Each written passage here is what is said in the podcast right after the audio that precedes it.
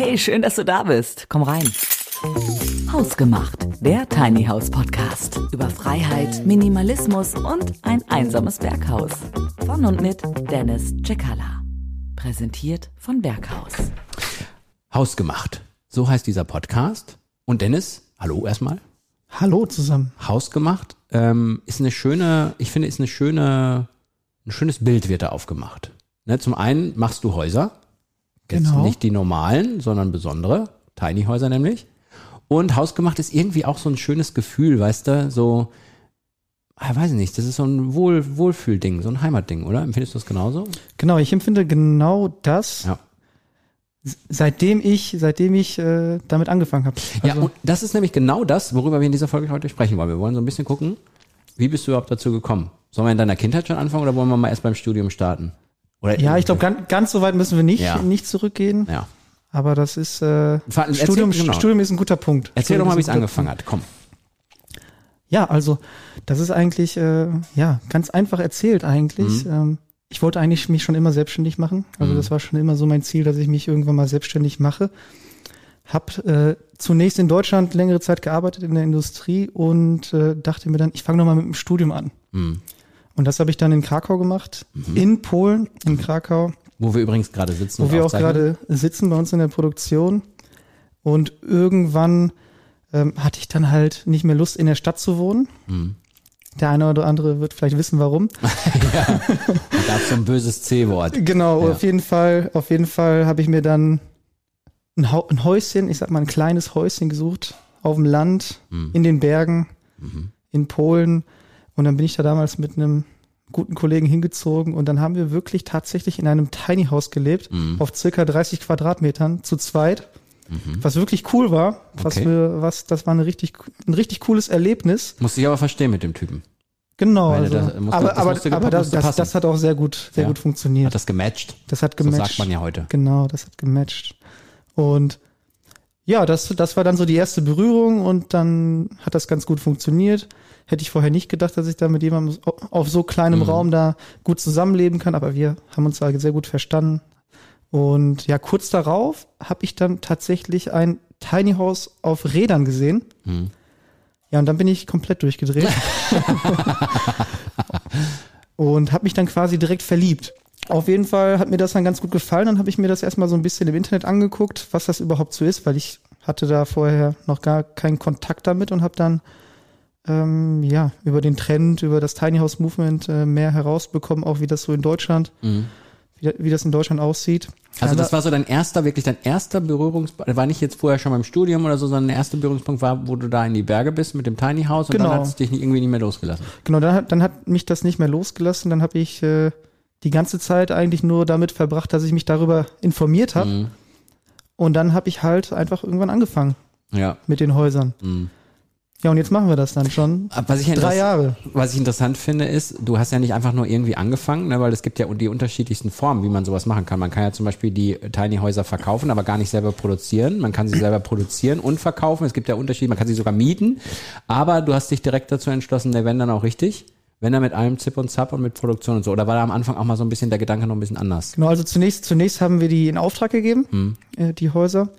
Äh, die haben wir also nicht äh, selber produziert zunächst, aber sehr schnell sind wir dann in diese Richtung gegangen, wir möchten es gerne selber produzieren, damit wir dann auch die Qualität zu 100 Prozent kontrollieren können und uns dann dahingehend auch entwickeln können. Ich will dir jetzt nicht zu nahe treten, aber wir kennen uns ja jetzt auch eine Weile schon und du bist auch schon jemand, der gerne alles im Griff hat.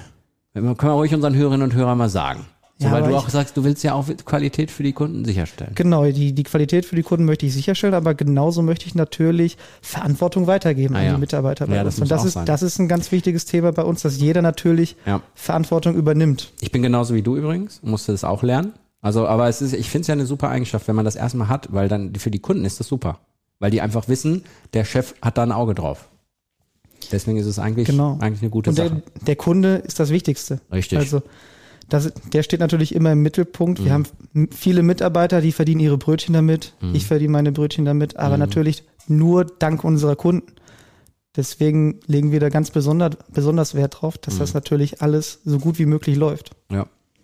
Wie ging es dann weiter? Also äh, ist dann sofort, ähm, hast du dann eine Firma aufgemacht? Äh, ich weiß ja, dass du sowohl in Deutschland als auch in Polen tätig bist. Genau. Wie war Also- da die Reihenfolge? Genau, also ich habe erst, ich habe erst eine Firma in Polen aufgemacht Mhm. Und äh, war dann zunächst erst nur mit dieser Firma tätig.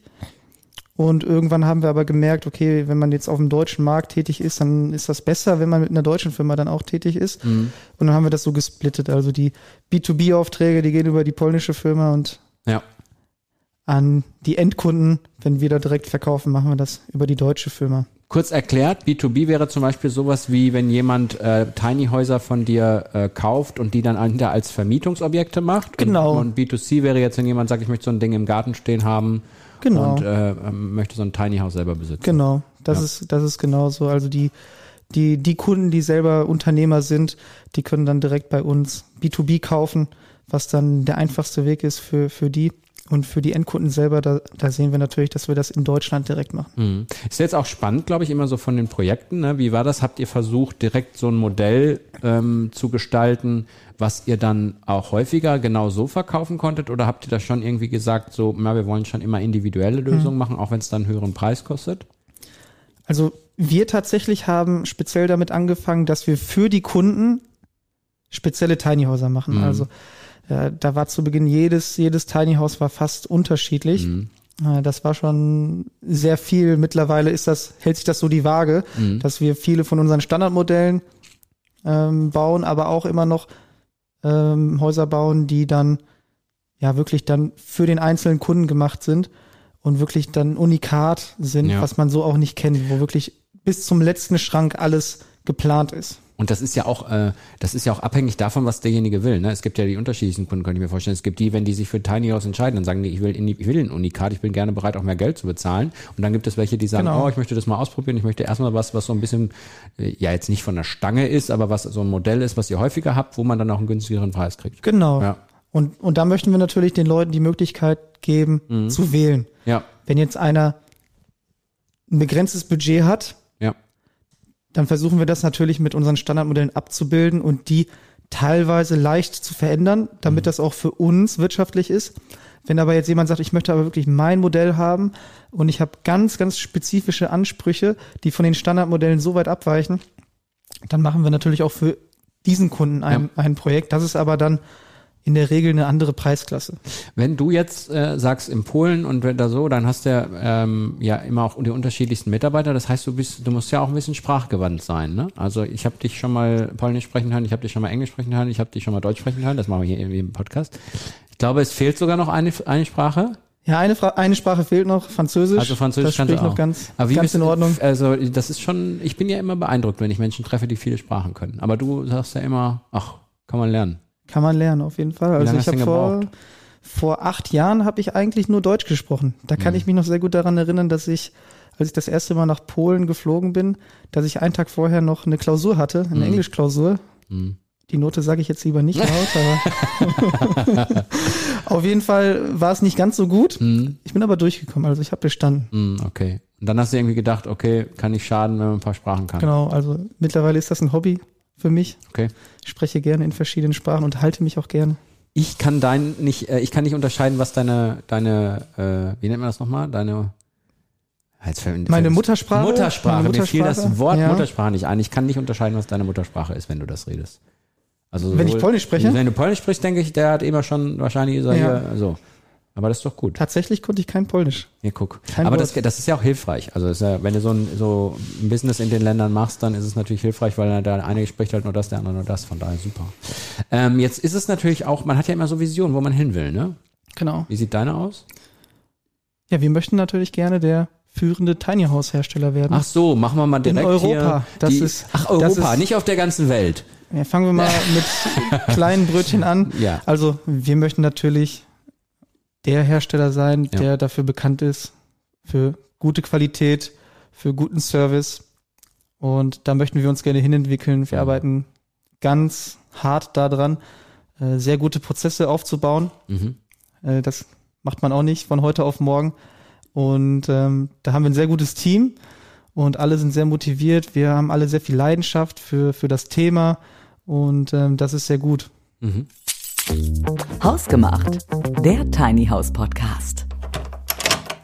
Ist es so, dass du äh, jetzt auch noch heute oder wie war es auch in der Vergangenheit, hast du da häufiger die Bauprozesse auch begleitet, dass du immer zu den einzelnen, einzelnen Bereichen da warst? Oder ist es heute auch mal so, dass mal so ein Tiny House im, im Werk gebaut wird mhm. und du gar nicht mehr die einzelnen Sachen mitbekommst, sondern dann am Ende so, hier Chef ist fertig? Also zu Beginn auf jeden Fall, da war ich natürlich sehr sehr oft anwesend äh, dann und habe sehr viel gesehen dann auch in der Produktion und, und technisch auch in der Lage dazu. ja, natürlich. Also ich okay. habe ich hab ein technisches Studium gemacht, mhm. äh, bin Ingenieur mhm. und äh, habe natürlich da immer ein Auge drauf gehabt mhm. und immer Feedback gegeben. Ich bin so der Allrounder-Typ. Mhm. Ich habe ein sehr gutes Auge, ich sehe sehr viel. Und äh, das habe ich natürlich gemacht. Mittlerweile ist das nicht mehr nötig. Also mittlerweile läuft das ohne, ohne dass ich da, da drauf gucke. Jeder Mitarbeiter ist verantwortlich für, für seinen Bereich und das, das wird dann halt auch so gehandhabt. Mhm. Und die spüren halt auch diese Verantwortung und die möchten auch, dass das gut ist. Also. Wenn du dich jetzt heute entscheiden könntest, äh, wir, wir, wir sprechen mal über die nächsten 14 Tage mhm. und du hättest die Möglichkeit, 14 Tage am Tiny House mitzuwerkeln, richtig ja. Hand anzulegen oder 14 Tage das Ding unternehmerisch, das Unternehmen weiter nach vorne zu bringen. Ich würde ich würd mich wirklich mal freuen, wenn ich mal so zwei Wochen Zeit hätte und wirklich mal komplett mitarbeiten könnte. Habe ich ganz zu Beginn, habe mhm. ich auch äh, angepackt mhm. äh, bei uns in der Produktion. Das war aber, das war aber nicht lange. Okay. Und ich, ich kann das auch nicht so gut wie die Jungs bei uns. ja, guck. Dann ist es vielleicht auch besser, wenn die Rollenverteilung so genau. ist. Genau. Wie stehst du so dem, dem Thema gegenüber? Du hast jetzt auch gesagt, du möchtest führender Hersteller werden, du hast Europa erwähnt. Sowas schafft man natürlich meistens nur, wenn man auch über genügend liquide Mittel, über genügend Möglichkeiten verfügt. Wie stehst du so diesem Thema Investoren gegenüber? Also, wenn da jemand wäre, der sagt, oh, die machen das ganz gut, das ist irgendwie skalierbar, das kann man irgendwie so.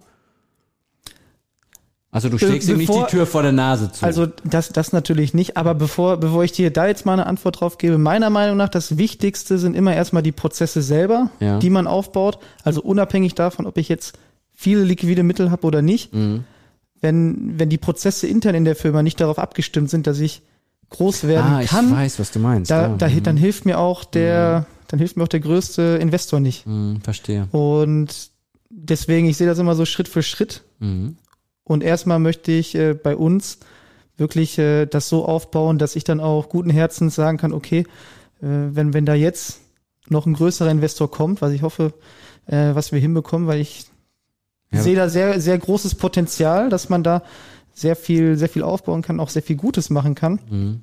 Aber dafür sehe ich den Ball jetzt erstmal äh, bei mir mhm. und äh, werde werd, äh, da versuchen, dann das eine oder andere Tor zu schießen, um auch mal in deiner Sprache zu sprechen. Ja. Du sprichst auf meine Fußballvergangenheit. Genau. Ja. Und ja, aber ein Investor natürlich sehr gerne. Also mhm. da würde ich natürlich sehr gerne so früh wie möglich in Gespräche gehen mhm. und jemanden dann auch finden, der, der da Lust drauf hat, der am besten natürlich auch dann die Erfahrung hat. Selbst für äh, Hörerinnen und Hörer, die sich jetzt nur für ein Tiny House interessieren, ist das ja trotzdem ein interessantes Thema. Nicht, weil sie jetzt denken, oh, jetzt reden sie da über das Vergrößern und so, sondern es geht ja letztendlich darum, dass sowas auch immer Prozesse sichert, also absichert, wenn man einen guten Partner hat, dass es einfach vermehrt produziert werden kann, also dass teilweise auch Lieferketten äh, verbessert werden, Lieferzeiten verbessert werden etc. Das hat ja auch viele Vorteile, die direkt Konsumenten genau. äh, betreffen. deswegen habe ich gedacht, sprech es mal an und scheinen ja da auch auf offene ja. Ohren. Wir arbeiten ja, wir arbeiten ja in, in verschiedenen äh, Sphären ja. aktuell. Und das eine ist ja der Tiny House Bau selber mhm. ne, und auch die Prozesse hier. Und das andere ist natürlich auch der Service von uns. Mhm. Ne, das After Sales und alles. Mhm. Ähm, also das ist ein ganz äh, großes äh, Konstrukt und überall, überall äh, sind Stellschrauben ja. zu drehen und darauf, darauf haben wir unheimlich Bock. Ja, mir scheint sowieso, dass du alles im Griff hast. Ich versuche ja schon die ganze Zeit irgendwie eine Schwachstelle zu finden, aber ich finde ja keine. aber wir haben gut, noch ein bisschen du, Zeit. Gut, dass du Brillen trägst. Ja, ja, ja, ich habe noch nicht richtig gesucht, Nein, nicht richtig hingeguckt. Nein, das ist also. Ja, sehr spannend. Äh, gibt es sonst noch irgendwas, was du zum Thema teilen? Wie geht dein Umfeld damit um? Also wie, wie, wie äh, es ist ja jetzt kein Allerweltsjob. So, wenn du so mal in deinem Bekanntenkreis reinschaust, Familie und Co. Was denken die, wenn du mal wieder über Tiny House äh, redest? Also alle finden das auf jeden Fall cool. Ja. Das, das höre ich überall, hm. immer und andauernd, dass alle das cool finden, hm. dass das so ein cooles Thema ist.